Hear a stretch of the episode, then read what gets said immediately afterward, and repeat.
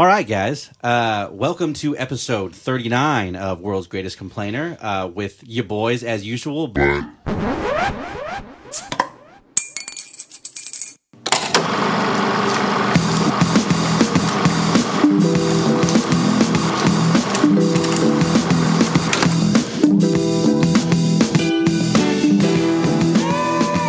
Welcome to Beer and a Movie, the podcast where we fuck. Do shit. Oh, I knew I had it. Okay. The podcast where we fuck. Podcast where we is it talk about? Do we say talk about? Were we talking uh, about? Welcome to Beer and a Movie, where podcast discuss? where we discuss two of the great yeah, discuss. Okay. okay. Welcome to Beer and a Movie, the podcast where we discuss two of the greatest art forms known to humanity, beer and movies. Sometimes achieving outstanding pairings, and other times giving ourselves the opportunities to wash the terrible taste of failure from our mouths. I'm your host, David Gurney, and I'm here with... Carlos Cooper. And Joe Hilliard. And it's great to be here with you guys, again, doing one of these uh, remote recording sessions while we're all in our respective uh, quarantine units, as mandated by the federal, no, actually, the local municipality. Uh, unless it's essential. I mean, this is pretty essential, but I just don't But trust it can be y'all's... done remotely. I mean, it's I just, don't, essential... I just don't trust y'all's germs. Oh, yeah. You shouldn't. I don't trust my own. Yeah. I listen... Whenever we record these, David, you and I used to leave the studio. Now we just uh, log off, and then we don't get to hear the finished product until Wednesday. Mm-hmm. And uh, so I always, I'm always eager to listen to what Carlos did with the episode, how it sounded, how drunk we were, and uh, I liked last week's episode. It was, um, it was, it was interesting, and I think certainly appropriate. Yeah, I think it humanized us in some ways. Like up until then. I was kind of getting. I, honestly, I was getting worried that our listeners were probably getting. No, I, I was the opposite, thinking like these are, you know, subhuman, like, ter- you know, just terrible people walking the earth who who deserve no time on air. And and I think last week we might have earned a few people back if they tuned in. It's nice to be human again. Again, yeah, um, yeah. I thought, you know, when I was editing it, I thought it sounded pretty good. I was. Happy about that, um, since we're not in our normal studio setup where, you know, I don't really have a lot of control over what's going on on y'all's end, whereas normally mm-hmm. I'm the, you know, master of my own domain. That's right. Um, but I, I did really enjoy listening to it. I thought that, and, you know, people say stuff like this all the time about anything, not just like podcasting, not just creative stuff, but I think the, uh, like, kind of changes that we've been forced to make kind of maybe broke us out of some of the habits and like tendencies that we have gotten into, because it can get very kind of, there can be a lot of muscle memory, I guess, mm-hmm. is a good analogy. Like we come in, we sit down, we have the two segments, we have the two beers, we take a break, we do a second, you know, kind of thing. So doing it this way, I feel like it's kind of, at least for me, um, kind of breaking out of the norm and, Uh, well, I think injecting a little going, bit of pizzazz back into it. We're going to see a shift in how the world does everything after this. I mean, this is a globe-changing exercise that we're going through right now. Do you think that the movie industry, when it all gets back up and running again, is going to be the same after there's, we're now seeing a requirement for entertainment, movies, if they're going to be seen in the window within which we intended on them being seen in two thousand twenty, we're rushing them to streaming now. That's the new trend. Mm. So do you think moviegoing is going to be the same? That That's an interesting question, because we've talked about this on the podcast before, but we have seen um, some studios in the past that have um, – either done a small theatrical run and at the same time it's on V O D. I believe that's what happened with Mandy. Um, and then Annihilation, there was like a, the- a maybe a week of exclusivity, maybe two weeks in the theater, and then it was immediately on streaming. And so we've seen some studios kind of toy around with the idea of putting them out in both places at the same time, or at least within a relatively short period of time. So it's been experimented with already, but not to the degree it is now and not at the scale it is now.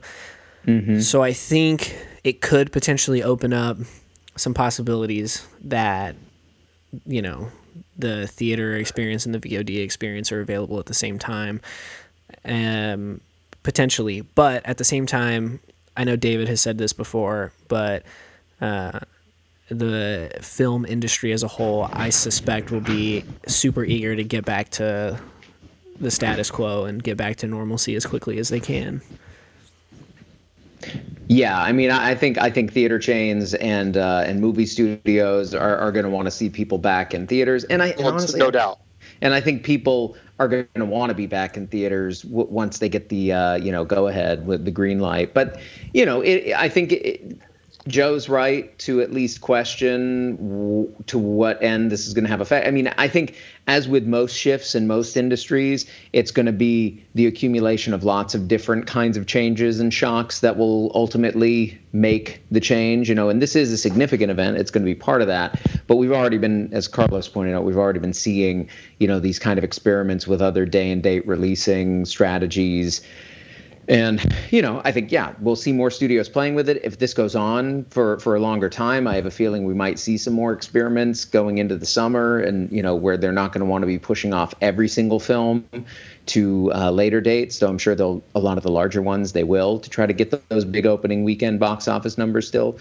Uh, so, you know, it, it'll be an interesting few months to see things play out. What I find interesting is that we are almost six minutes, almost seven minutes into this episode, know, and, and no beer has been opened. I know. Well, I'm sorry, I think David did open his.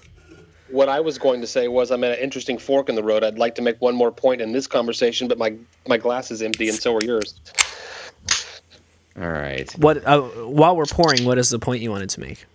Well, it's that um, I'm involved in all kinds of Facebook chat groups and other ways that I communicate with large other b- groups of people. I'm seeing all kinds of conversations. It's time for me to finally take the plunge and get Netflix. It's time for me to finally get that uh, Amazon Prime. Don't you believe that the number – I haven't looked at any kind of article on this. Don't you believe that the subscriptions for all kinds of different streaming services are surging through the roof right now? Mm. Um. I wouldn't doubt that Netflix may have won some people back. Um, maybe some people that were on Tiger King alone. On Tiger King right. alone. Ha, ha, okay, uh, have have we all watched it? Joe, have you watched it? I, I we I have begun it. I'm not done, so oh. please no spoilers. But it's this year's Bird Box for sure. When they get that critical mass, the Stranger Things kind, I, the Bird Box thing. Now with this Tiger King, man, they're dominating everything. I I agree with Joe that it is this year's Bird Box, and the analogy stops and ends with the memeability of the show, I feel. Because mm, mm. when Bird Box came out, there were hella Bird Box memes. That's and true. My God, the Tiger King memes are on fire right now. Oh, yeah. It's so it's so uh, instantly memeable, quotable. There's there's so many easy... I mean, it's it's so standout with the standout personalities that are in it. So, yeah, like, I mean, we... we We should probably save that for a different hour. I have a feeling we may want to talk about let, that series. Let me try to steer us. Let me try to steer us toward where we're going to go. Netflix, uh, there's a Chrome extension, Netflix Party. We talked last week about doing an Okja uh, Netflix Party. We did that uh, mm-hmm. in a in the idea that we would love to discuss using this time to catch up on things while we stream them. Three different Bong Joon-ho films. See what I did? Boom. Mm-hmm. Yeah, and that's a segue, folks. Well, we did we did put beer in our glasses, but we did not talk about the beer. So before we get to that whole film uh, smorgasbord that Joe has just uh, set up here, we should say that we are going to be drinking simultaneously, though in different locations, the Oscar Blues Brewery Cano Bliss I P A series. Uh, this is a tropical India Pale Ale that they do. I don't know that I had had this one before, honestly. I pulled it off the shelf when I was doing some of that uh, you know, panicked uh, quarantine buying where like I need enough crushable craft beer in my cupboard that yeah. I'm going to feel okay with it. I mean, Joe has made this statement that my cellar is so deep it can't, but I can't drink just imperial stouts and eight barrel aged sours. For, I sure can. Uh, yeah, if you need help, Carlos, let me know. yeah, no. Carlos and I are enjoying your uh, middle of the night beer drops at our front porch. I'll tell you what, I uh, I don't know what it is, but I have just been ravenously craving peanut butter chocolate stouts. Really? I just, I don't know what it is, but anytime that I'm not drinking a peanut butter chocolate stout, I wish that I was. It's the oddest thing. I'm just like, there's a pretty good one in town right now. I'm just on a peanut butter kick, I think is what it is. I just am obsessed with peanut butter right now. Um, but uh, Joe just left. Should we should we pause this for a second while we wait for him? No, let's just steer into the skid. Joe abandoned us. We'll okay. air it. Uh, all right, but no, I hey, there. But the good thing is, is there's some good peanut butter stout options out there for you. Ridiculous. Uh, you can. Still, I think that was still on the shelves. It was. I, I got. I, I got it yesterday. Nice. Um, nice. But I've been. I've been wanting that left hand. Uh, oh yeah. That that, well, that that's is that a peanut butter one? They have. Well, there's a peanut butter version of it. Oh, I haven't had that. Okay. I haven't either. Uh, I know they got it at Total Wine, but I try to avoid going there unless I absolutely, absolutely have to, and maybe it'll. I'm oh shit! I, I, I don't. Whoa, we're whoa, whoa, into, whoa, whoa! We're gonna get deep into local geography if we continue this conversation. No one cares. Joe came in so hot right there. Why is your voice so loud? Great. It's kind of. Hey, this is new technology we're learning. It's yeah, right. It's leveled back out now. But at first, it was real hot. It's like Iron Man's talking to us. Yeah. Uh, All right, so so we have the Cano Bliss in our glasses. Yeah. It looks hazy, right? It's a it's a nice. Uh, got a little bit of a tropical character in the nose. It's I think truth in advertising on the can. So we'll sip on this. And my glass is as dirty as ever. Yeah, it smells, it smells and looks promising, and I uh, look forward to crushing this Oscar Blues Cano Bliss. I really, I mean, I really love this brewery. I feel like it's oh, yeah. uh, often taken for granted, maybe. Um, Definitely. But they do some. Uh, they've been doing some really solid stuff. Them and Odell, I feel, both are very strong, strong shelfy options. Yes, so they That's get right. to that level of success and distribution where. They're always on the shelf for you, and I'm one of those guys that's looking for something I've never had before, so I overlook the two brands often that you just mentioned, Carlos. Well, for sure, and I think, but I think one of the things that makes them so like tried and true and like such a great option is that they have gotten that really big distribution, uh, but that hasn't put them in like a slump, or it hasn't um, correct uh, quality. It hasn't, what's the word I'm looking for, like stunted their uh, uh, desire to like innovate or experiment or try different things. Nor have they, nor have they chased trends so uh, slavishly that they come off as desperate and uh, flailing. Yeah, like exactly. I mean, you so know, they've they've hit that sweet spot. Yeah, you know, they've got Dale's Pale Ale that oh, yeah. holds up. You know, they've got Death by Coconut. They're tried and true kind of things, but then they mm-hmm. do stuff like this, and there's the. The Cano Bliss Tropical, and then there's also a, the one that's branded as like a hazy, I think. There are two different right. ones. Yeah. Um, and yeah, anyway, I, I enjoy them a lot. The first film we're they're, talking about, though. I uh, will say their can art does not make the beer leap off the shelf, but that's a very, very specific kind of criticism. Interesting. Yeah. I don't I don't feel it, I don't feel any kind of way about it. Yeah. Um, but yeah, the first film we're talking about is a... Uh, cinema darling of the last year, Bong Joon-ho, who we all know at this point. Um, he's become a household name because of Parasite, which, you know, did incredible in a, during awards season, very deservedly so. And it has led a lot of people, as we've discussed in the past, including ourselves, to go back into his filmography and watch things that we hadn't seen before. And I think this first film we're talking about is a prime example of that, because I would bet that a very, very large percentage of moviegoers as a whole, and even a large percentage uh, percentage of quote-unquote cinephiles or movie buffs or whatever, haven't seen his first film, mm-hmm. which is Barking Dogs Never Bite. Yeah, whenever Parasite came out and the three of us consumed it prob- more than once and loved it, fell in love with it, wanted to know more about this director, I immediately began trying to go back and watching his old work. There are a couple of his works that were very difficult to find and have only just recently, I mean within the last three or four weeks, three weeks, become available. Barking Dogs Never Bite was one of them. This, of course, is his first film. two thousand, right, was the year? Mm-hmm. Yes, his his first film, feature film as director. He had written a couple films before that, it looks oh, like. Okay. Uh, but but definitely, and, and done some short films, but...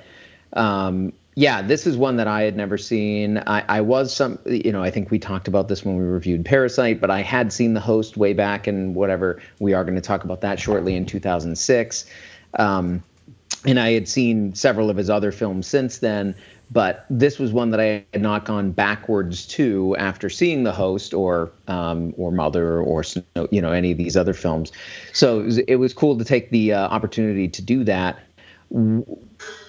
Though I must say, um, of of all the films of his that I've seen, it is, I'm just going to come out and say it, the least satisfying of them all uh, so far.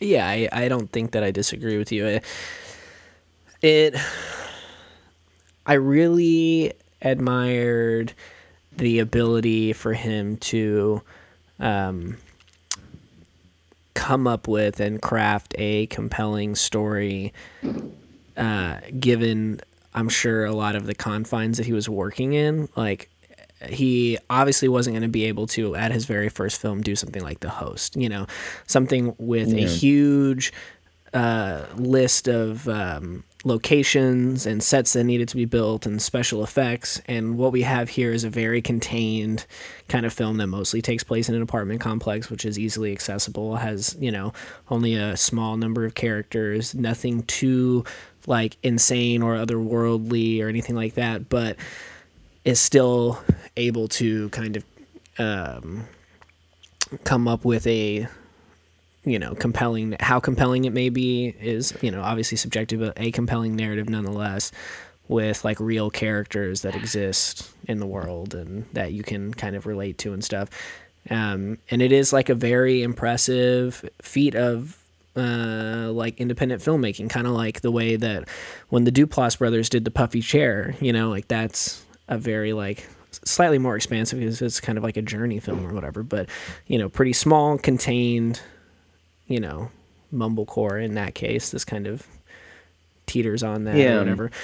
Um, and so that's impressive. And it's like, you know, just like, I don't know if you've ever seen the Bottle Rocket short film that Wes Anderson did that got him the feature film for Bottle Rocket mm-hmm. at Sundance. But that's a very, like, rudimentary, almost kind of crass in its pro- like production and aesthetic and uh, execution compared to what he would go on later to do. But you can still see in that Bottle Rocket short film what he was going to do. There's hints of who he's going to become as an artist later on. And I feel yeah. like, I feel like at this point in time, some of the pleasure that comes from this particular film, Barking Dogs Never Bite, is getting to see hints of what he may do in the future. A lot of times we're eager to talk about the film and we skip the plot summary. Let me ask you a quick yes or no question. Should people who haven't seen this movie see this movie? That's a personal choice, I think. I mean... So I'm saying, would you recommend it as a, if you want to know everything about Bong Joon-ho, this is a film to see? Okay, if if the question is, should somebody give Bong Joon-ho the time to see all of his films, I think if you're that interested, yes. I mean, if you're interested enough to think you should be, then yes, you should be. But if you're asking me, casual movie watcher who doesn't really, like Parasite, okay, isn't going to go back and watch everything, is this a film to pick up just on a rainy Saturday night and stream? Uh, no, it's not. I would agree with that. Good, good answer, David, uh, but I'm talking to the beer in a movie audience, the folks that tolerate our... Well, uh, the, the people who want the deep dive on Bong Joon-ho, yes, this is essential. And, and let me tell you why I think it is. In the quick plot, it's uh, an out-of-work college professor who is at the end of his rope in many ways, and in somewhere in the courtyard, somewhere among the the apartment complex that he lives in is a barking dog. He believes that he finds that barking dog and does something he needs, he feels he needs to do to silence that barking dog. Turns out not to be that dog.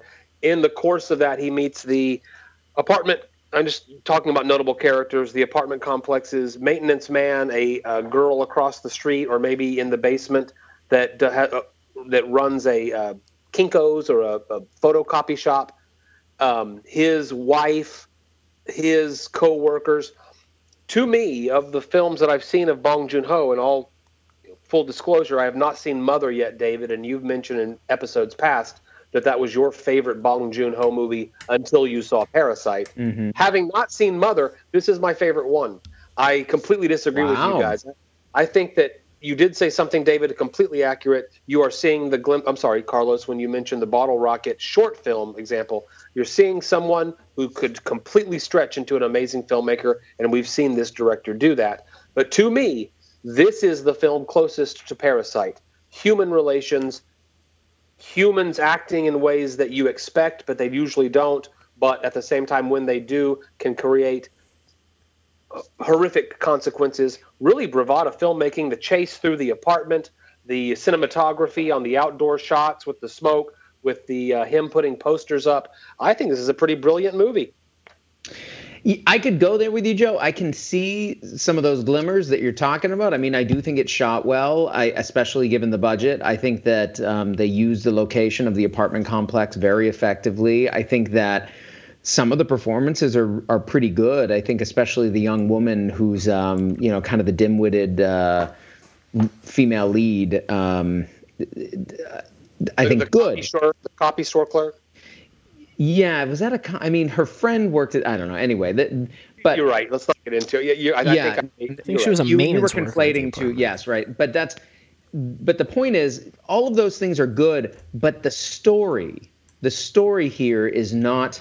For me, uh, it didn't draw me in in the way. Like, it, starting off the bat, f- having me follow that lead male character, the failed grad student, well, the grad student who's an aspiring professor who's trying to, you know, get his first academic position, that should be a character I can relate to right off the bat. I mean, I'm, I'm you know, that that's my uh, my profession. But I just could not get that character at all. I didn't get the... You know, him being desperate about the dog thing. They didn't. I don't think it was built up effectively. I think I needed at least another five minutes of development where he gets actually har- hassled by the dog, or like it's interrupting him as he's writing his dissertation, or something. You know, like I needed something to motivate his actions towards the dog. It didn't happen right off the bat. It just didn't grab me. I mean, I'm like, I don't care about this character. I did find the female lead somewhat sympathetic, and that you know, okay, obviously she's concerned about. The, the well-being of these dogs and trying to, you know, find match them back with their owners.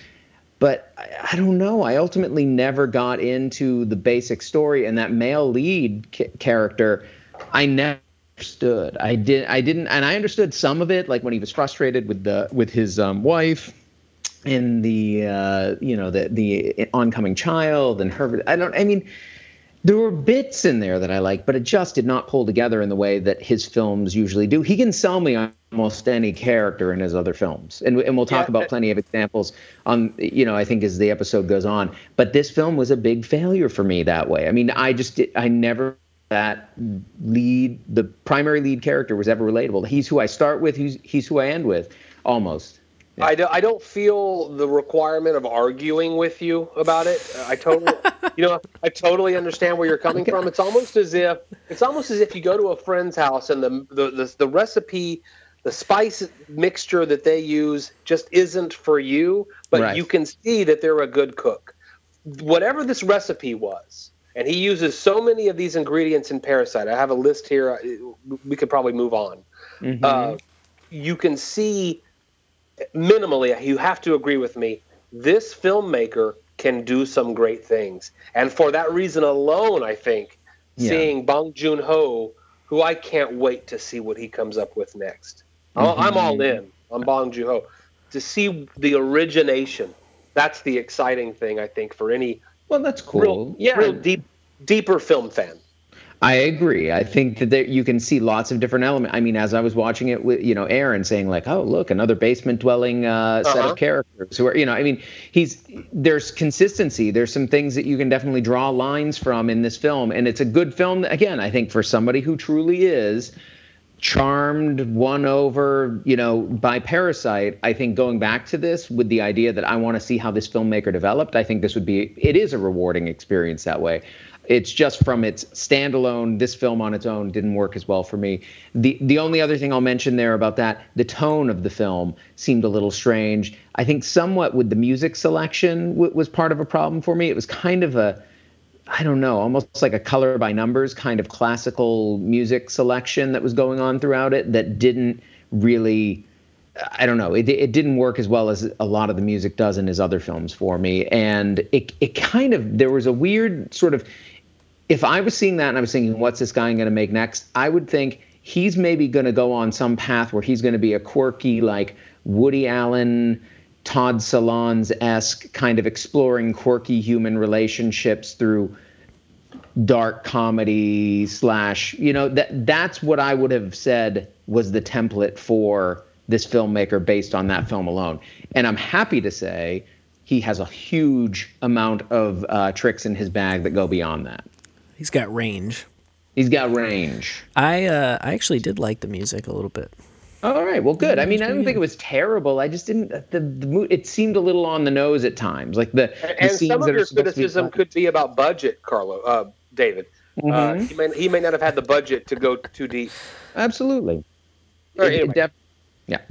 So, but it sounds like so for a couple of us, for for Carlos and I, maybe not a huge, um, but but you know, both both of us find some things in there we like. Joe, a big fan, and I'm happy that one of us was, because that's. Uh, You know, again, I think for our listeners, a lot of them are going to want to go back anyway. So so they'll get to see where they fall on that spectrum. Um, but, um, you know, a few years later, and this was, you know, there were a couple films in between, and we aren't going to look at those right now. And who knows, maybe someday we'll get back. But, uh, you know, it was in, what, two thousand two or two thousand three, Memories of Murder, which I know Joe has, has watched. I have not seen that one, actually. I haven't um, either. Yeah, and and then there was a film that he wrote in between two and two thousand five, but the next feature-length film that he directed and wrote was The Host in two thousand six. And this is one that got at least, maybe not its name, but made a big critical splash across the world. Correct, right, yeah. People, people in the horror genre, monster genre, uh, typically hold The Host in high regard. Right. And I think that's a key there, right? That this this was a film that really sort of introduced him to beyond just sort of, um, well, Korean audiences, and beyond maybe people who would seek out international fare, maybe at some film festivals, to people who were, you know, monster movie aficionados. And that and that is a significant audience around the world. So this film kind of played to a wider audience. Trying to cover his microphone. I tried to. No, we still heard you.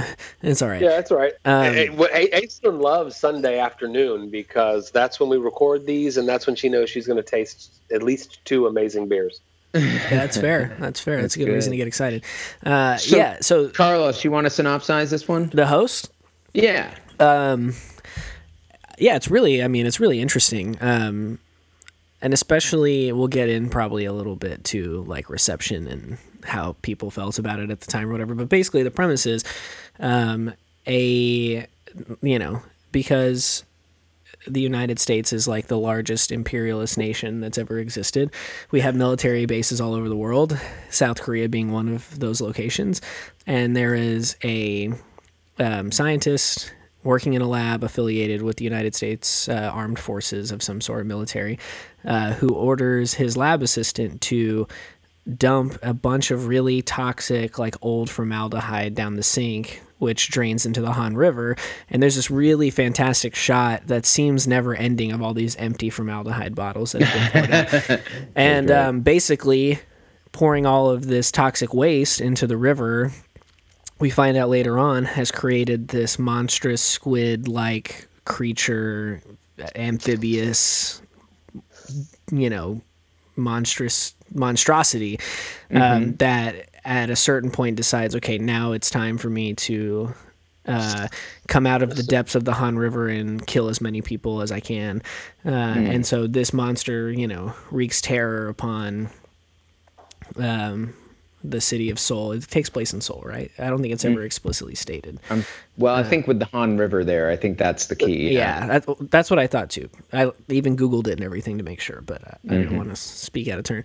Um, I'm, I'm pretty sure you're right. Okay, so yeah, and so then that happens, and but it affects, you know, one family that we've met before the monster appears specifically.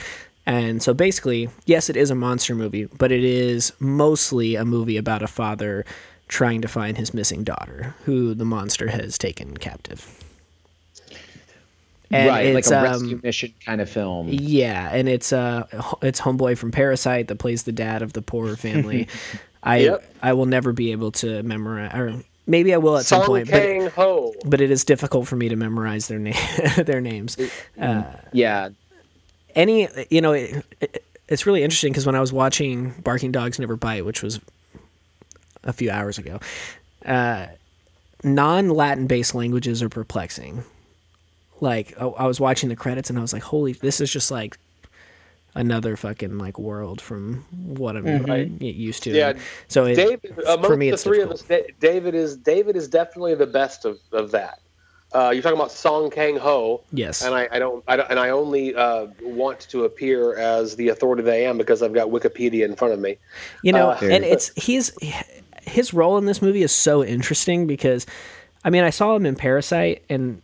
That was probably the first movie that I saw him in where I really, really strongly took note of him in like a memorable way. I But during Parasite, I was like, this guy looks really familiar. I know I've seen him somewhere before, but I couldn't place where. Now, if I see him anywhere, I'm like, oh yeah, that's the dude from Parasite. That's the dude from Snowpiercer. It's the dude from The Host. Um, mm-hmm. But the character he's playing in this movie, he's got like bleach blonde hair. He's like asleep all the time. Total, he's such a fucking bum. Slack. Yeah, yeah, yeah, it's so weird. Like, so able to snap into it when he, I mean, it's an interesting character because he is this kind of like down and out slacker. But he's kind of um, old to be that character. He's yeah, like, well, at the time, but then, he after, was in his I'm, thirties. Yeah, right? He was like thirty-three, thirty-four. I mean, that that was, I think, I think it was the right role at the right time. Okay. For, for, for that, you know, and I, he just I hasn't think, aged. Know, I think is the problem. Well, that like, he has he has an ena- he has an enabling father. Yeah, for right. the film. And of course, this film is is a completely different film if the central action of it that creates the ability for the character we're talking about to transform into something greater. When his daughter, the uh, shopkeeper, who, and again, it's a shopkeeper. It's so well done.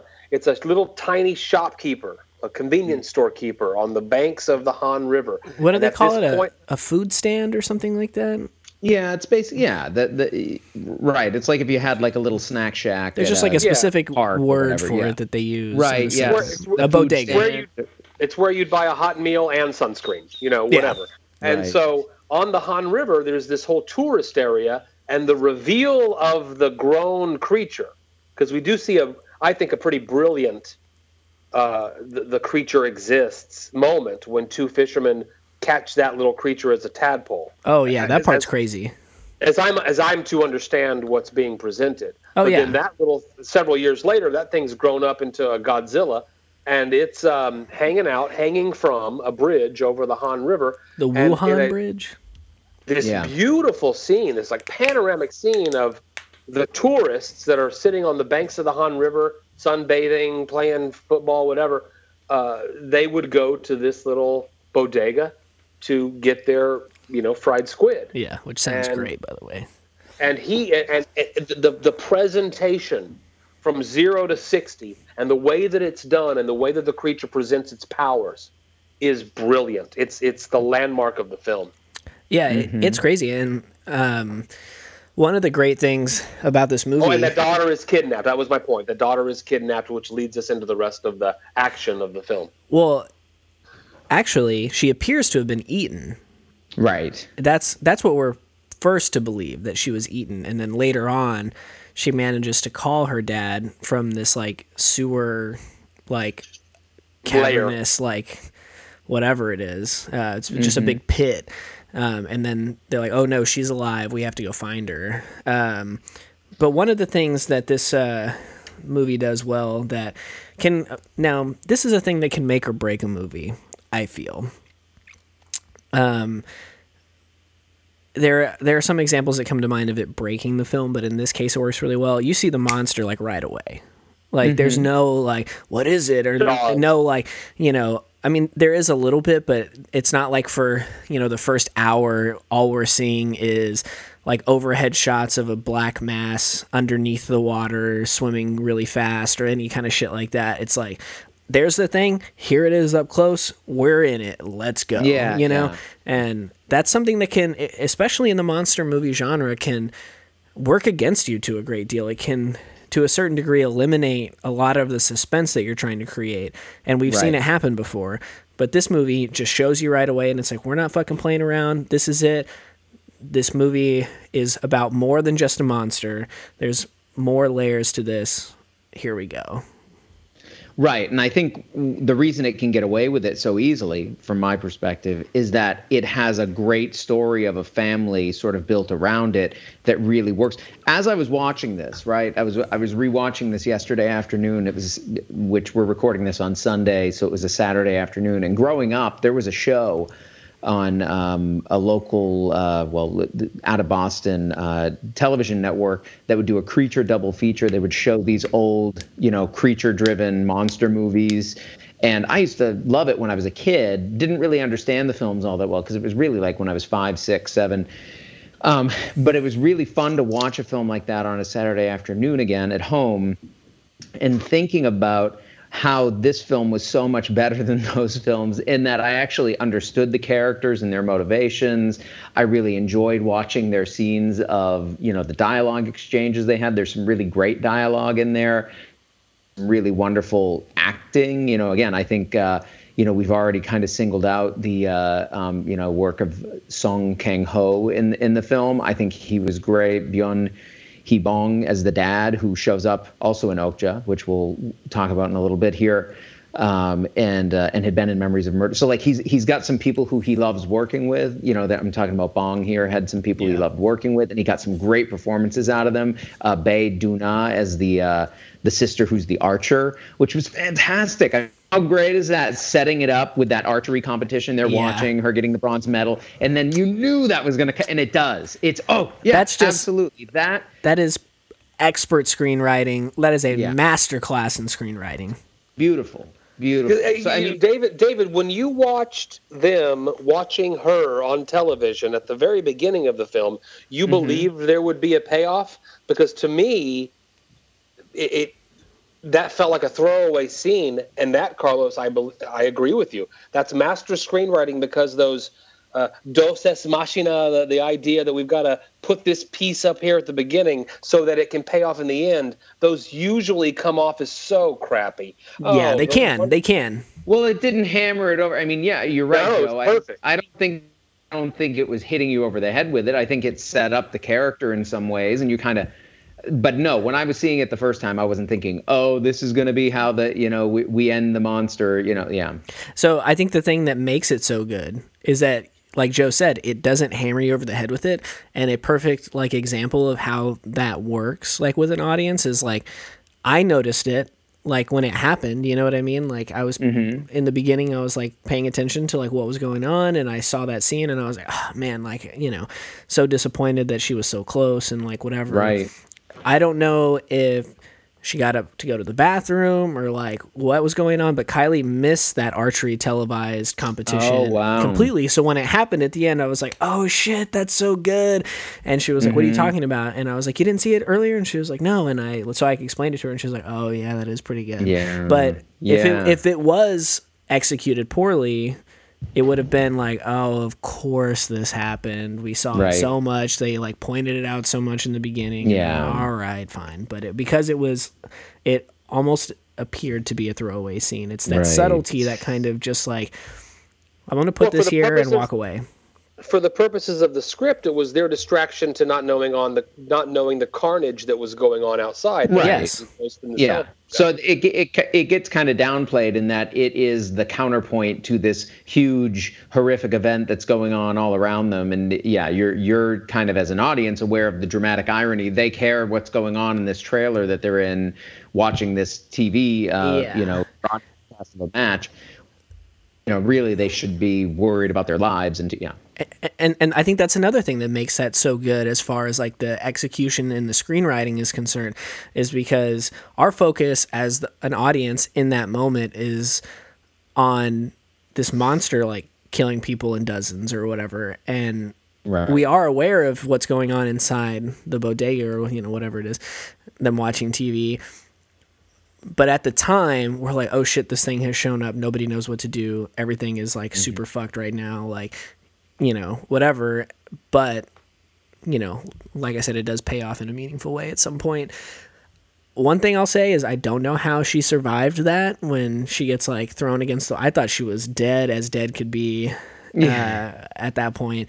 Very surprised to see her get up. Now, I, you know, we've talked a lot about this movie already um, without getting to... I think I think it's clear that we all really enjoyed it. Am I wrong in that assessment? Oh, yeah. Yeah. Okay. Big fan. Um, because none of us had... We got so... wrapped up in talking about the sure, pieces. Sure, we, we didn't make a pronouncement. Yeah, yeah no, we, it's and none of us declared. Filmmaking, if you like Bong, if you like monster movies, if you even just like fun, pulse-pounding action films, yeah. give it a shot. All those things. There was one thing that I had a problem with. Ooh. And maybe you guys can explain it to me. Maybe I just missed something. Uh, I hope I that that's the case. Um, when Agent Yellow was released... Mm-hmm. None of the family seems to be affected by it.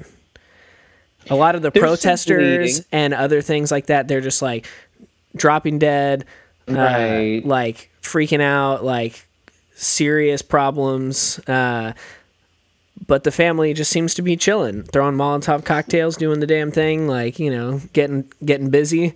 Uh, and so, I mean, while I was watching, I was like, okay, maybe like there's something about the monster and it's like some chemical it, it excretes that maybe gives you some kind of immunity to this Agent Yellow situation accidentally. I mean, I was just trying to kind of come up with reasons in my head why that would happen or why that would be the case in the film, the context of the film. But I just thought that was kind of like, um, and I get it. Like I'm not, I am very much about the rules, but every mm-hmm. now and then, for the sake of the storytelling, I can allow something to go by if it really is like that nitty nitpicky of a thing, you know? Um, but I, but the whole time it was happening, I was like, wait, shouldn't they be like sick as fuck right now? Like they're mm-hmm. like in the thick of this, like what, I don't know. I just, I found that part kind of strange, but other than that, I really enjoyed the whole thing. And it was the kind of movie where at the end of it, I mean, there obviously is a lot that it's saying, and I referenced the reception of it earlier uh, when we first started the discussion, and I find it to be quite hilarious that North Korea really enjoyed the film because mm-hmm. it seemed to be, you know, somewhat critical of the U S's imperialist tendencies um, yeah. and their lack of giving a fuck about what they do to the people where their bases are stationed and stuff. Mm-hmm. Um, but it was the kind of film where at the end of it, we both just looked at each other and we're like, yeah, it was really good. You know, it wasn't anything like, oh, that was really good, but, you know, whatever. Yeah. I'm going to answer your criticism, Carlos, with how I feel that Dave feels when you and I gang up on him about breaking the rules. Didn't bother me. That that one just didn't bother me at all. And I can't mm. tell you why. There's no recipe for it, but... um I didn't even notice that what, what, as you mentioned, it is clearly kind of maybe a, a break in the screenwriting. For me, the only flaw, and I forgive the flaw before I even say it out loud, is that the effects are effects, and you can notice mm, their yeah. effects often, and that's budget, and I, I don't care one bit. It's not. Mm. It's an empty. It's an empty criticism. It was two thousand six. Yeah. I mean, come on. Yeah. Yeah. And honestly, I mean, if anything, I was kind of surprised at how well they had held up for me having, you know, again, I don't think I had rewatched it since I had seen it around two thousand six. And so seeing it now, like I, I can see what you're talking about, Joe. I mean, it's not quite where we are now. And certainly even then, given the budget, it probably wasn't where some films were. But, uh, But th- it didn't distract me at all, and I found the creature. I think the creature is actually nicely designed. I mean, I think there's some yeah. uh, Geiger influence in there, maybe with you know w- w- the way that it's yes, and it all comes um, back to Jodorowsky's Dune. Yeah, that's right. That's right. We've learned. We've learned. Good call. And it, re- and it really probably does. It's it's so I I enjoyed that, and you know, Carlos, I don't have a great response to yours in that. I think it did kind of strike me a little bit this time watching it. I don't remember it the last time, but but even so, like, um, you know, he does end up, he, there is some blood trickling from his ears. It seems to have some effect. It's just maybe not as strong. Maybe he didn't get blasted as closely with it. I don't know. I mean, like, I, I could make up excuses, but really my response is more like Joe's. I really just didn't care at that point. I knew that the family had to triumph in some way, and so they, they were going to. So I was happy to see it. But but it does, uh, you know, I think reading... Uh, we don't really use a scale here, but a resounding watch this one, even if you're not interested in investigating the whole oeuvre of Bong Joon-ho. This is a film that I think anybody could sit down to on a Friday or Saturday night. Um, it is R, so you can't do it with the family. But, you know, like, because th- I mean, there's probably some, good. There's some intense graphic kind of the, the child endangerment, I think, might be a little bit too much for some kids. But I think like a, I think that, I think like if like you have kids that are like preteens and on, probably oh, sure. can. Yes. But like no, I, th- I think I think twelve, thirteen year olds and on, this would be a good P G thirteen-er. I think yeah. that a true P G thirteen-er. Yeah. yeah. We don't even usually get into that much, but I was actually thinking about watching this with, well, I'm, with I was, girls and uh, and opted not to, and I was kind of happy because I'm like, oh yeah, I remember how much that girl's in trouble and the boy, and, yeah. and that, that might be a little intense. The scenes well, in the I like was, pit are kind of intense. Yeah. I was looking for an excuse to drop this anecdote, but my daughter, fourteen years old, is using this stay-at-home thing to uh, watch Bong Joon-ho movies. I'm not kidding you. Mm-hmm. So we all of the ones that I watched in prep for this episode, I watched with her. Mm-hmm. She and her friends did a uh, watch party. I don't know how they did it because it's not on Netflix. With uh, Parasite last night. Oh, cool. So uh, I've got a fourteen-year-old Bong Joon-ho devotee in the house, and mm. she li- she liked this movie the most behind Parasite. Good oh, on. Cool. That's cool. I, uh, you know, I co-sign her taste in music uh, from what I've seen. uh, mm-hmm. And so it's great to hear that. Uh, right. Coronavirus bringing families together since two thousand twenty. Since two thousand twenty, yeah. Sure thing. Right, and hopefully confining itself to two thousand twenty. Yeah. Hopefully. What, what do you What do you guys think about this Cano Bliss that we just drank? As we were uh, chatting about this, uh, these couple films, two films. It's a top tier shelfie, as far as I'm concerned. Yeah. Yeah. It defines it defines shelfie, David. Um, There is a hint of tropical flavors. The can does not reveal what they used to create those. Mm-hmm. It, but other than that hint of tropical flavors, this is an I P A that the price of the six-pack justifies as being in your refrigerator, maybe out in the garage all of the time. Yeah, well, solid, yeah. solid I P A. Thanks seven point two percent. That's yeah. you know that, that's a bargain. I'm what, happy. Is it a ten dollar six-pack? I think it might be eight ninety-nine, to be honest. Oh, I, th- I think it's wow, at least here. You know, I th- I, well, Oscar Blues is, is one of those that the price point has always been kind of on the low end of the craft yeah. range. I mean, for a sub ten dollar six pack, you can't beat it. Yeah, really can't. Well, we'll see when we get back. We're gonna crack another. And uh, we will dip into an even more recent film of Bong Joon-ho's that some of you may have uh, watched along with us. When we return.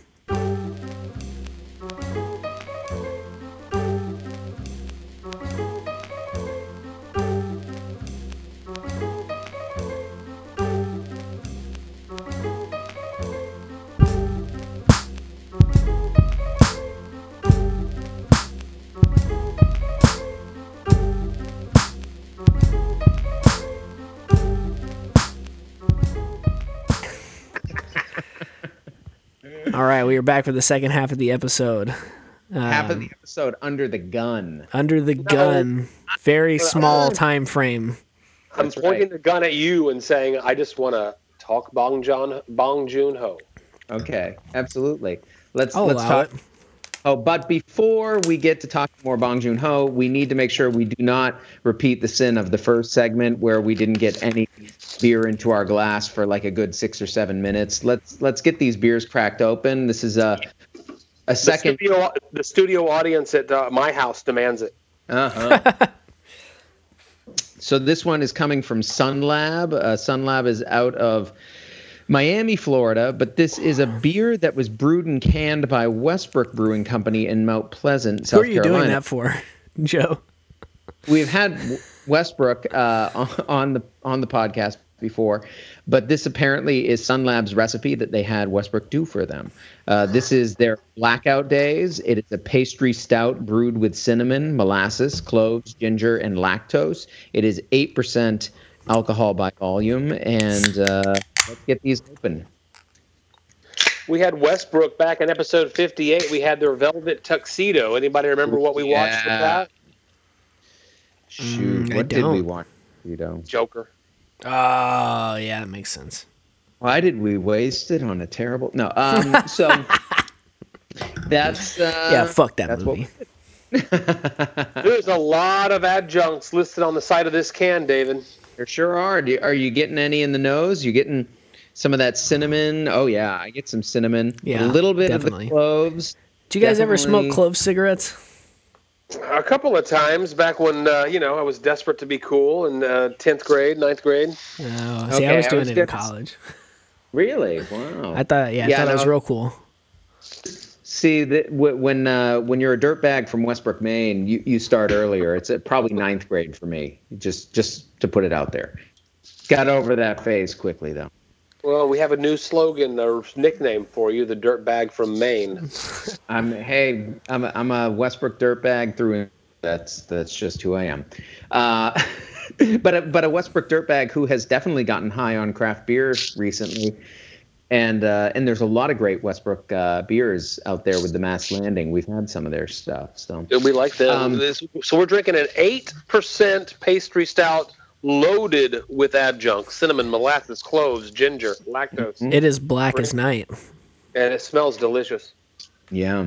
So let's sip on that and get ourselves in the mood here to talk about experience with this uh, experiment that we um, we put out there for our listeners and for ourselves with this new Netflix Party um, add-on that, that you can do through your Chrome browser.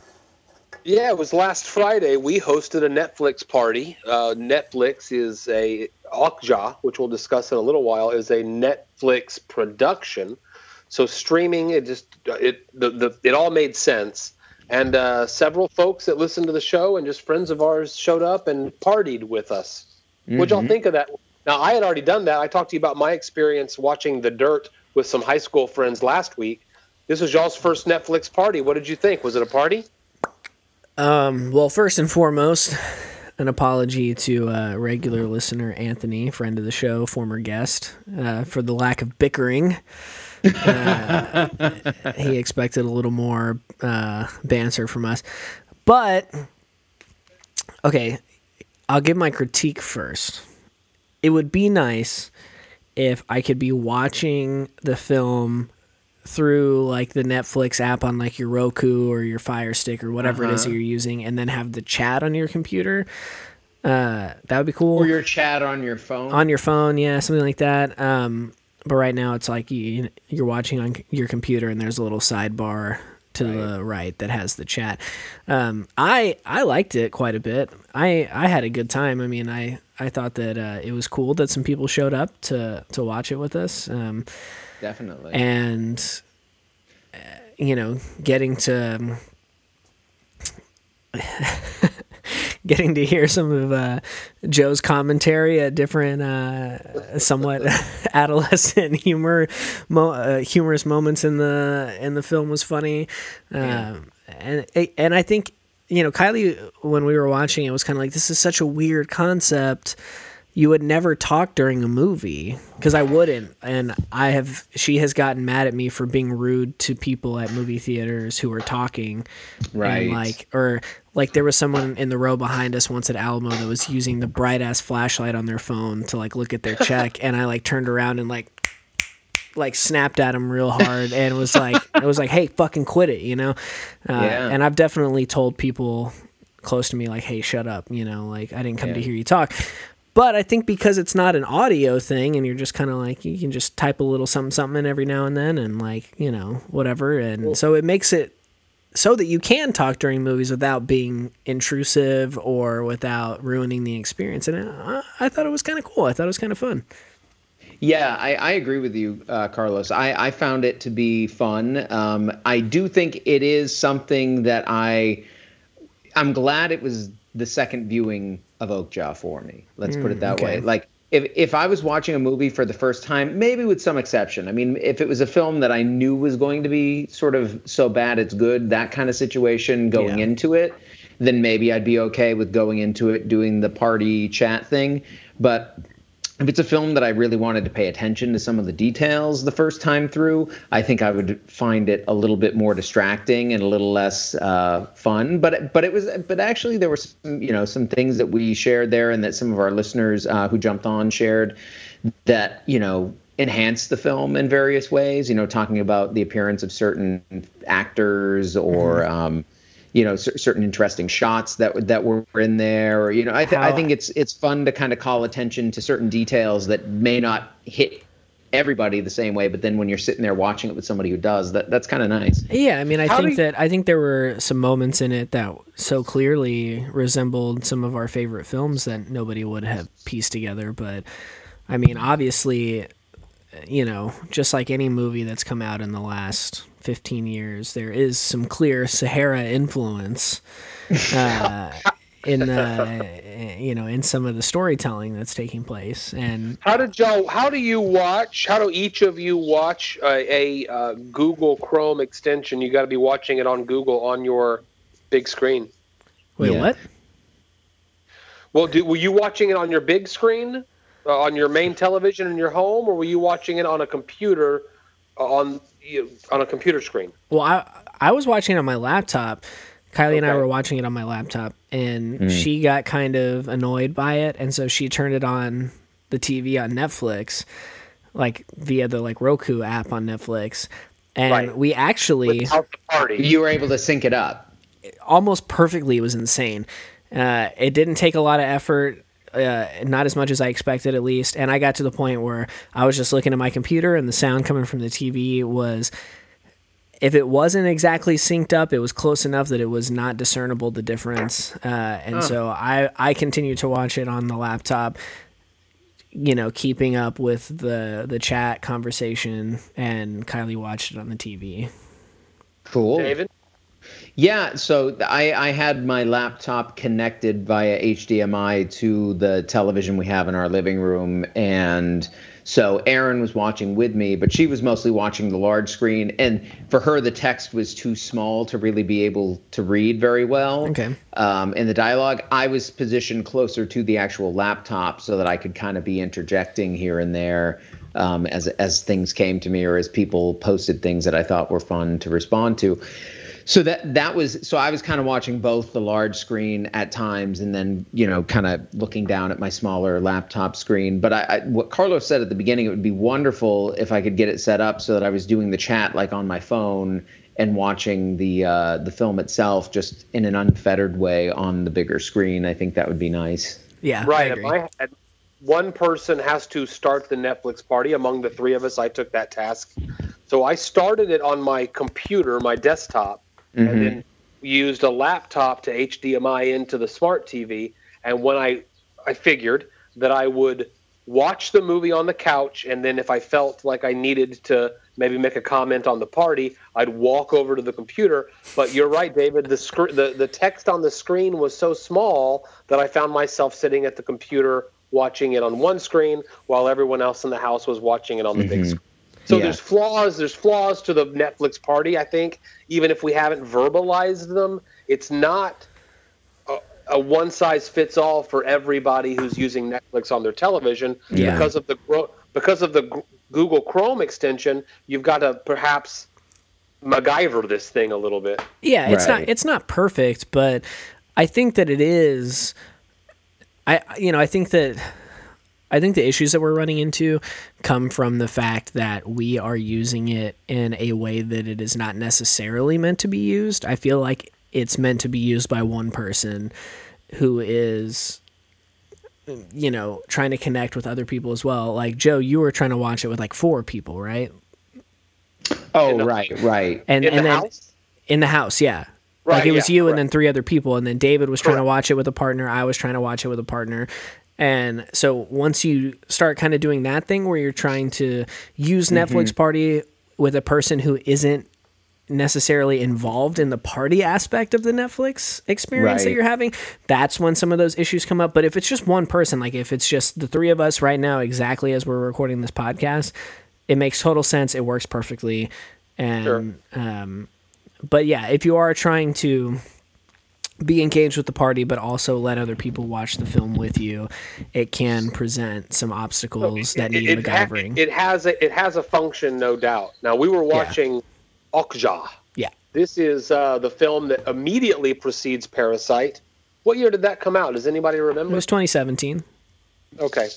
And it was released on Netflix as a Netflix production. Yes. And uh, yeah. I, I, I know I've mentioned this before, but this was a movie that was recommended to me by a lot of different people.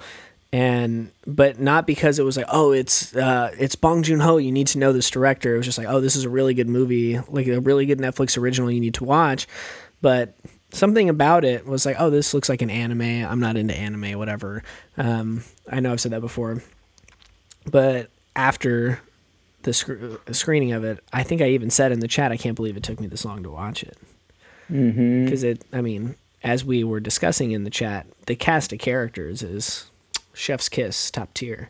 Yeah, I mean, that's I I, I loved this film uh, when I saw it the first time, and I loved getting to rewatch it. I mean, I, I think one of the first things I, I posted about the film as it was playing was, you know, it opens up with Tilda Swinton and just one of her bravura performances where she's just totally like this kind of, I mean, she's just so amazing in any role that she takes on, but she's yeah. always so different and like just, a, you know, always able to hit these weird registers that I would never expect, and playing this kind of like strangely chipper C E O of this mega food conglomerate that's has, you know, has these super pigs, and seeing her do this like huge press conference where it's going to be this, you know, um, this this big new moment in industrial farming, but th- but trying to put this nice veneer on it.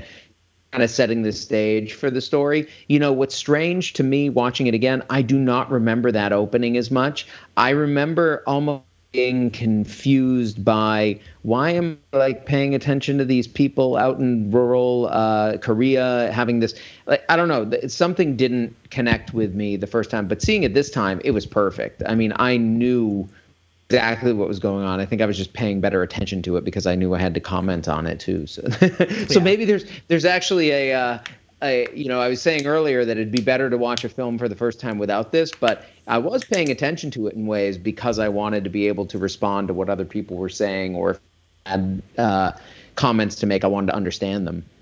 Yeah, for sure. I, I mean, I, I, I agree with that. I mean, that having that kind of conversational aspect to watching a movie, uh, the back and forth kind of thing does um, incentivize a certain level of attention that maybe if you were just by yourself. I, uh, but I don't know. This is also this is also slightly biased because I'm the I'm the kind of person that in general, like in all aspects of my life, um, I am bettered by having somebody to answer to.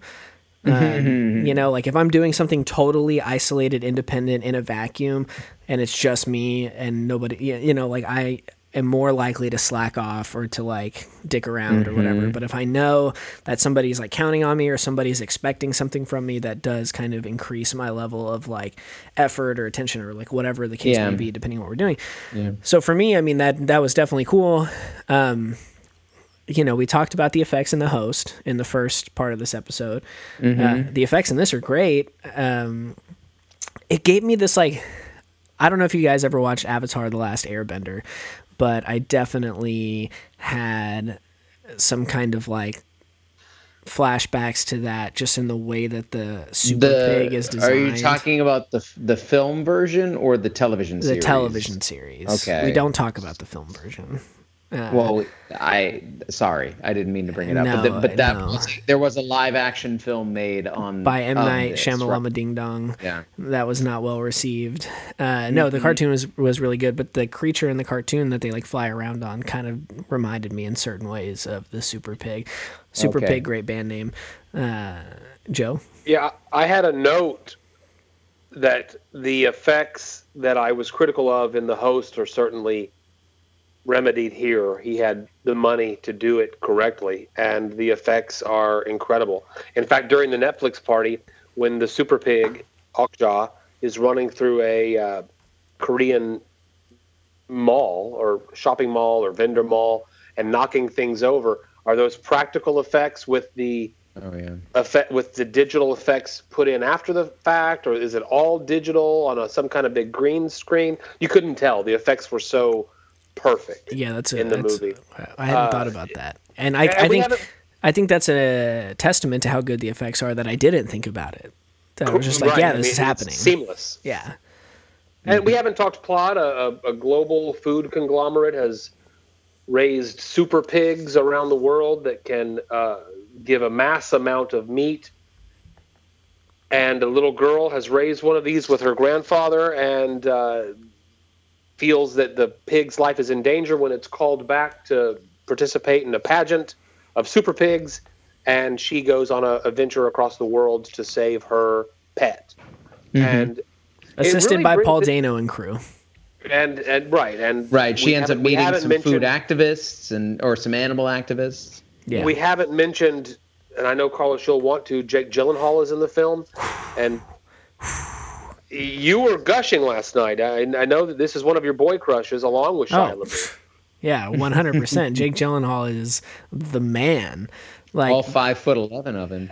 I was. He's only. I, mean, I was curious. That's not short. There's no, no, no, no. But there's a.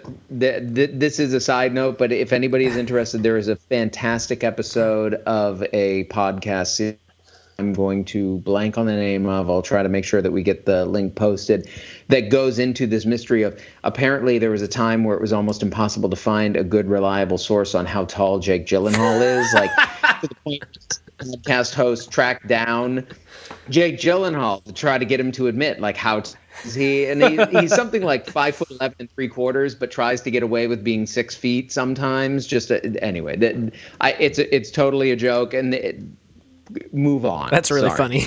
Yeah, but here's here's where you can here's where we can really open a conversation about the social commentary that Bong Joon-ho is putting into his films. It may be subtle, like the uh, pollution in the Han River is what could cause a mutation that could unleash on humans. It may be su- not so subtle, but class systems and the paradigms mm-hmm. that we saw in Parasite. But here you're seeing a full-blown, I imagine it's the director or he, he co-wrote the film, assault on, in my opinion, uh, the industrial food system when it comes to meat preparation and production.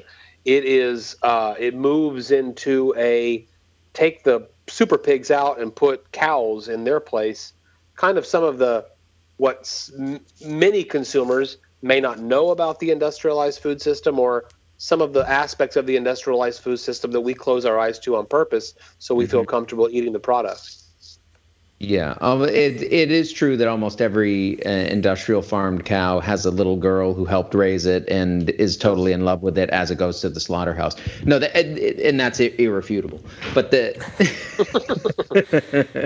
no, but you're right, Joe. This is, I think, one of the one of the huge strengths of Bong Joon-ho is that he is able to weave social commentary into films that are just entertaining on a level even apart from that social commentary in a way that that very few filmmakers do. You know what I mean? Like, I even remember when, you know, uh, Avatar came out and, and and how many people were like, oh my God, I get it. You're doing this like environmentalist uh, parable thing, James Cameron, you know, don't hit me over the head with this stuff. And and it's, for a lot of people, I think a lot of viewers, a lot of critics, it kind of killed any joy they might have taken in the film from a visual standpoint, or or from a, you know, what they were able to achieve with this whole world they created.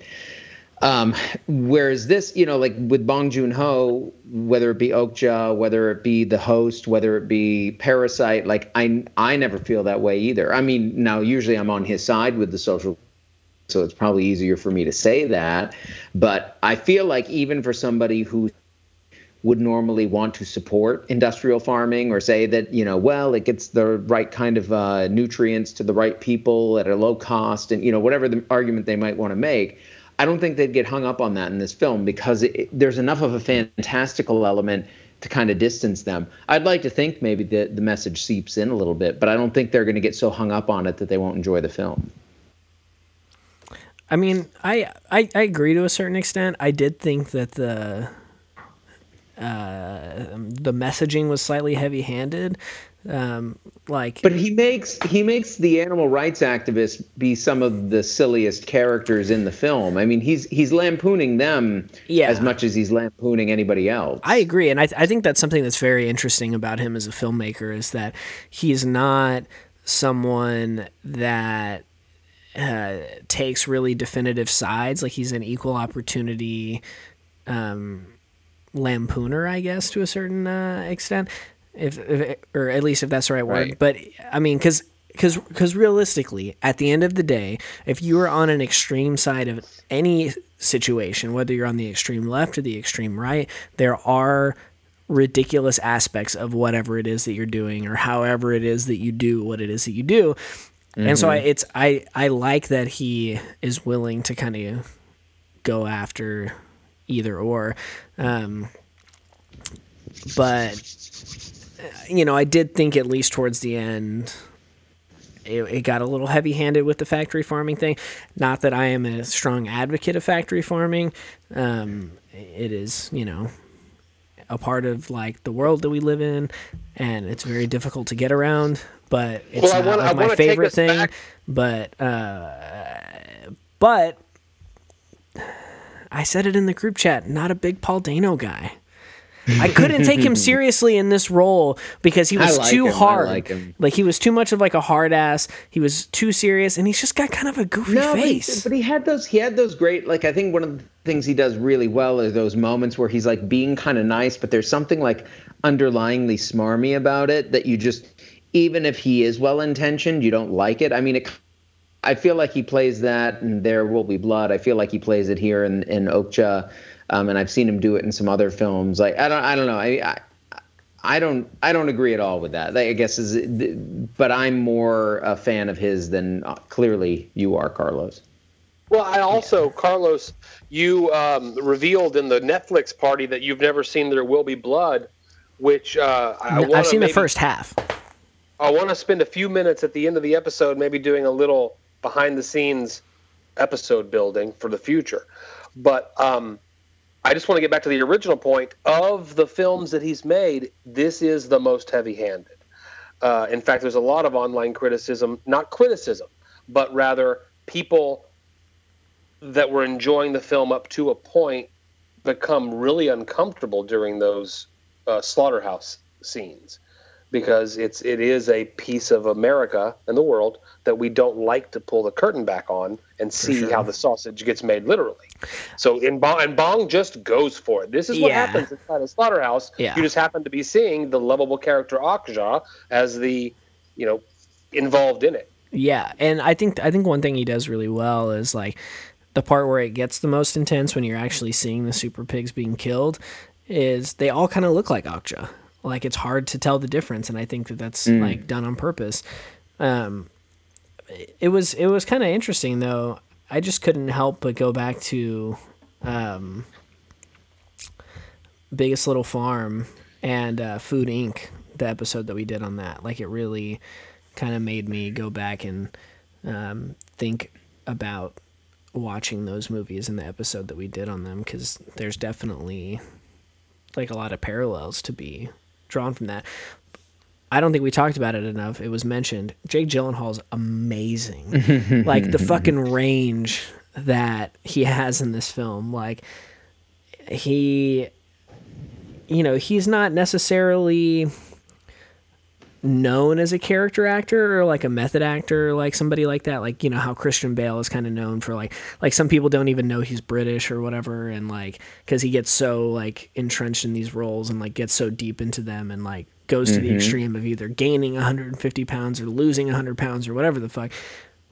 But Gyllenhaal is kind of, me- he gets kind of method in this movie. Like, he really like finds a way to become this guy mm-hmm. and shed the Gyllenhaal skin that he, you know, the recognizable kind of image that he has, and the highs and lows that he goes through in it with the, his real personality, it being this really high-pitched kind of like annoying, grating personality to the on-air, very, um, you know, eloquent and uh, well-spoken kind of character. And uh, it's just, it's it's really so good. I mean, it's it may be the best I've ever seen him. I, I I don't disagree. I mean, I think that this is one of his best roles. Just it, and it's and it's an odd one, but it's fun to see him stretch and, and do that kind of thing. Um, you know, I know I know we've talked about him before when we saw Velvet Buzzsaw. I think he did a, a pretty good job with that one as well, even though I wasn't as much a fan of that film. Good movie. Um, But I mean, yeah, I've I've I've sort of since Donnie Darko, and, and I know he's been acting even before them, but since Donnie Darko, he he's one of those uh, actors who I've enjoyed, and, and I love it when I see him pop up and stuff, and uh, and and this film I think is is one of his best performances, even if it is a little bit wacky. Yeah, it's pretty wacky, but I think it's great. Yeah. Let's all agree on wacky, and I'll leave it alone. Do you dislike it? Um, it's the it's it, it, uh, it, it's a long episode. See Okja. Yeah, I think it's, I think it's it, great, it's, and it's worth seeing. Yeah, yeah, he's uh, he's trying something very different, and the entire time I'm saying he's trying something very different. However, huh. however, so it was distracting for you a little bit, but not. Okay. But again, a great, great, great movie. I could okay. see it being distracting. Yeah, I think it works. I mean, what what I love, I guess, that just and and I won't hammer the point too much, but you know, I love you know, you first kind of meet him coming up from the mountain, and he's all ornery and pissed off and and demanding things and and whatnot, and he's he's like a he, you can tell he's a television personality who is accustomed to a certain level of pampering, and he's not getting it, and he's in it. But then he's able to slip into his T V host persona, and he and he does that kind of seamlessly. And then he goes and has this heart to heart with the with the uh, girl um, that has a different tone to it altogether, where he's kind of apologizing for his behavior before. I don't know. I, I think what Carlos said early on. I think he shows a lot of uh, subtlety in the performance that does have some really over the top kind of silly, crazy moments. And then these kind of weirdly grounded moments within that that even show, like, he knows he's playing a character. It's like a character within a character within a I, I, I'm, I, I'll leave it there. I think he does a nice job. I agree. So uh, so it seems like we liked Okja, and we certainly enjoyed the experience of getting to watch it alongside some of our uh, listeners and, and, our, and each other. And perhaps we'll... Uh, re uh you know return to this again later, you know, if if you know as quarantine goes on, we yeah hopefully. Netflix Party uh you know the, the, uh, hopefully on, we do the Netflix Party days. Again, not hopefully that the quarantine continues. Oh I don't yes. see why we should do that often. The Netflix Party Friday night, and, and what I'm in what I am in a sick sick way it's a sick way to say it enjoying about all of this are these bursts of online creativity, and I know that you guys are seeing it. Some of your favorite bands are doing online concerts. Uh, local bartenders are doing virtual happy hours. You know, Shouts out all try- yeah, it's all, all trying to make the best of a bad situation by using the technology in front of us. I don't. I think Friday night there was so much competition for eyeballs that our Netflix Party was not as large as it could have been. So maybe we do that on a weeknight in the future, as more and more people are actually staying home. We can break up a Tuesday night with a Netflix Party or a Thursday night with a Netflix Party. Yeah, for sure. And if you are uh, a Corpus listener, there is this um, virtual happy hour Facebook group that's happening. Um, oh, it's happening in whoever, wherever you're listening. It's happening in your city too. Yeah, I'm sure that it is, but I know that right. I've, I I know that Will has done one. Tapology, Will, uh, friend of the sh- they, friend of ours. I don't think he listens to the show, but if you know, friend of ours. They, they have asked us to uh, do that. We could Cherie, we could do one of those. We're just trying to figure out the technology of getting all three of us on the screen together. Yeah, I would mm-hmm. be down um, to do that. I mean, it could be fun. We'll take, we'll, we can take that offline. Yeah. Yeah, yeah, we'll figure it out. But yeah, they're friends of ours personally and friends of the show have been uh, have been doing that, and it's a very uh, it's a very cool kind of fun thing to do. Also, um, while we're on the topic of that, uh, YouTube.com slash Texas House of Rock, they've been doing a lot of live stream shows. Um, mm-hmm. I mentioned in the last episode, the day it came out, the Blind Owls did one, but since then Sweet Daddy has done one, Total Death Mechanics has done one. Um, there's been, they've been, they've been hitting it pretty hard, and also a very easy curbside to go system they've got set up over there. That's I've, right. I've so picked wh- up food from House of Rock several times, and it's been a very yeah. easy, streamlined, delicious experience. And to Joe's point, I think pretty much wherever you're listening to this, there's somebody locally who's doing a curbside pickup, who's doing these live stream concerts, live virtual happy hours. It, try, try to get on that stuff. I mean, it it's um, it's something that I think a lot of us miss. And if you're listening to this podcast, you're probably one of those people, because you like going out to the bar occasionally. You like going out to the movie theater. You like seeing folks. Um, and and all of our in the service industries who are experiencing kind of the roughest end of this, I think, economically right now, I would definitely just uh, hope that all of our listeners are doing whatever they can to tap into those local um, opportunities to help support those people who they're going to want to be there when things come back online. For sure. Yeah, I think all I think all three of us have picked up crowlers from local breweries and taken them home in this time. Your local yet. breweries, wherever you live, are, I mean, their income They're, stream. What I'm jealous. Go ahead. What I'm jealous of are the ones who get delivery. That we, ours, I, I think uh, Texas has not figured it out uh, to to let our brewers do it in a totally legal way at this point. But I'm seeing folks in other states, some folks that uh, um, we kind of know. Superior Bathhouse, I know, is doing this, and yeah, uh, a lot of them are. Yeah, and I've seen. Or, or go pick up that crowler. Go go pick up that crowler. You right. know, practice your, practice your social distancing. Sure, sure, sure. I washed my crowlers in the sink before I stuck them in the fridge. I, you know, what it is.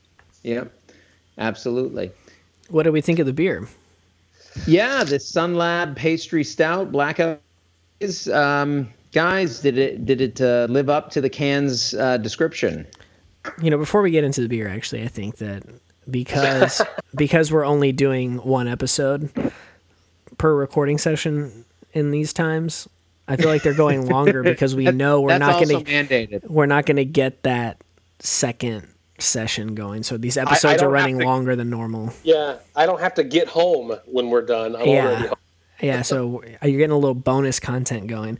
Um, I you know I've I've enjoyed this beer uh, a good amount. I don't. know that I got everything that it was advertising. I'm getting more of the spices than anything else. Right, right. Um, those spices are really hitting heavy. The but the... that's that's primarily what it is. It's kind of the the only thing I take issue with this this one for is that it's calling itself a pastry stout. Yes, that's because exactly. It's it's a stout with some spices and some lactose to give it a little more body. But there's nothing particularly. I'm not getting like a bready like I don't I don't know. There's not like a donut quality or a croissant. You know, not a no ton of sweetness that you would expect from a quote right. unquote pastry. Right. Agreed. To me, this is more like a spiced stout. This is more in line with, even though it's not um, heat spice like a um, uh, Chocovesa is. Yeah, it has something. It's more like that than it is the bomb a series. Stout. Yeah, the bomb series. Right. Yes. This. Yeah. This kind of to me would be really great around like Thanksgiving or Christmas. Mm. It's Absolutely. like a fall weather. Uh, we're getting out of summer, starting right. to cool down a little bit. Want to get it a would little... go great with, you know, it has all the same spices as like a gingerbread cookie would have. It, yes, it kind of exactly. has that feel like it, or a pumpkin pie. You know, like if you yeah. if you were sipping this alongside some of that kind of uh, seasonal dessert that you're talking about with the Thanksgiving and uh, Christmas season, I think you you couldn't go wrong. This is yeah, this one hundred percent. Is a top notch. Yeah. You know, one of the things that comes up and has come up several times on this show is that the three of us, for whatever reason, we do not enjoy false advertising on the can. This be- th- this beer is great, but I, I'm curious about the the conference room where the brewers are all in there and they're tasting their final product and they're saying, let's call it a pastry stout. Or perhaps they said, let's make a pastry stout, and then they tasted their final product. You're absolutely right, David. This is not a pastry stout. That they wrote it on the can creates a level of expectation that they don't meet. I don't want to say to myself, I don't like this beer because it's not the pastry stout as advertised, but there's something about calling your beer a certain thing and it not delivering that thing that mm-hmm. gives it a couple of negative points that it wouldn't have had if you'd maybe called it something different. Yeah. Yeah, I mean, I think that's an interesting thing that happens. I think I don't think there's a lot of like we're going to test the final product and completely change our marketing campaign. I think a lot of times some of these things might get announced by the brewers before the brewing process is done. Um, right. And you, things make like your, that. you have to make your labels ahead of time because of the yes, state laws. Ex- you, exactly. Yeah. That's I think that's a big part of it. Um, so, I mean, I don't know. There's ups and downs to that, and like I can definitely see where brewers are coming from. But I do also agree that it is disappointing when something is presented to you in a certain way and it, you know, kind of comes. That that said, I enjoyed this beer very much, but it's not one of my top five of the year. Yeah. No, I, I and, and I agree. I mean, I think I think it's really good, but uh, but yeah, and partly because it's not really describing itself as as accurately as I, as I would love it to, and even if it did, I think you know it's it, there, there's some things in there that uh, I've had better in, in others, but it's a really good beer. I mean, it's a, I, I don't want to leave anybody with an impression that this is a beer they shouldn't grab if you're in Florida um, or or South Carolina for that matter, and you have this on the shelf somewhere in your local liquor liquor store as you are quarantine buying. Please get as many Blackout Days as you can. I don't think you'll be disappointed that you have that in your refrigerator. Completely yeah. agree. Yeah. Hey, do you guys mind if we program a little bit or at least discuss it? I'm going to throw out there the requirement of a Paul Thomas Anderson episode, mm-hmm. much like today's Bong Joon-ho episode. Okay. Let's get Carlos all the way through There, There Will Be Blood. And I want to do that record store uh, episode soon, the one where we've talked about forever. Uh, watching High Fidelity and maybe Empire Records. Empire Records, yeah. I, I'm down for that episode. Um, I mean, I'm obviously familiar with the material, but I think the biggest thing about that episode versus the P T A episode is we really have been talking about this High Fidelity thing for so long.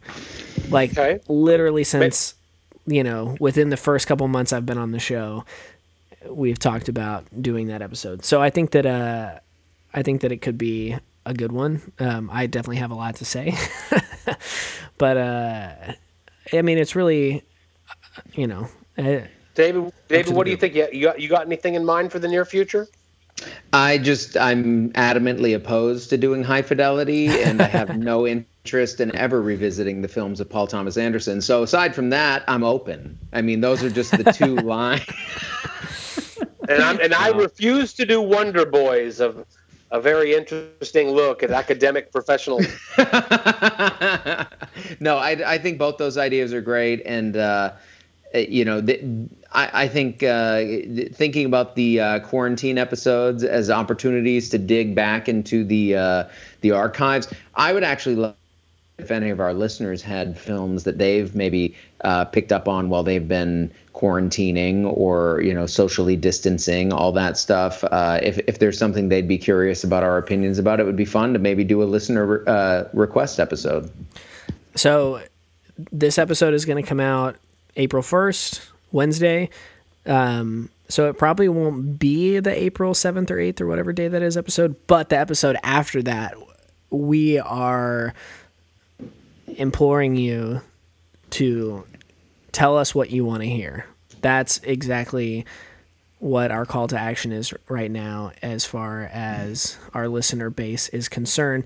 So what episodes have you, or not episodes, what films have you gone and kind of dug up in this quarantine social distancing kind of time period that uh, you have rediscovered, or at least rediscovered your passion for, that you would be curious how we felt about it, uh, right. what we would say or about even, it. Or even some gem that you discovered just because you were... Yeah, exactly. Something. Maybe something that was deep in the bowels of Netflix that right. does it's not coming up in your trending, it's not coming up in your just added, it's not coming up in your recommended, but that you just kind of... through extensive searching found uh, that you're curious what we thought about. That's the kind of thing that we want to know about so that we can plan for our episode that will come out on uh, April fifteenth, Tax Day. Fuck. Uh, no, no, it's July fifteenth now. You, okay, you can... well, yeah, yeah, you're right, you're right. Um, let us know, because we want to do an, a quarantine episode specifically for our listeners. Um, the best way to tell us about all of those things is by hitting us up on social media. Uh, you can find us on Twitter at Beer and Movie Show, Instagram at Beer and a Movie, and Facebook.com slash Beer and a Movie TX. Um, if you are running out of podcasts to listen to, beer and a movie podcast dot com is our website. There is a listen link there where you can go through our entire back catalog absolutely free. I've said it once, I've said it a thousand times. We are a podcast by the people, for the people. Um, and if you are listening to this on Apple Podcasts, please rate, review, and subscribe. We had a contest that was running a few episodes back, um, which is now uh, is now over. But it was, you know, you could win a movie poster if um, you went on iTunes and left us a review, and or rated us and left us a written review. We picked a winner for that last episode. Um, but it's, even if you can't win anything, still helps us out a great deal, and it will help us to program future content that you are interested in, and that, uh, you know, tell us what you like, don't like, what you want to see more of in the future. Really, we can't uh, stress enough how much that helps us and how much we appreciate that. Until next time, there ain't no party like a Netflix party, because the Netflix party is just a side chat that goes alongside the movie you're watching.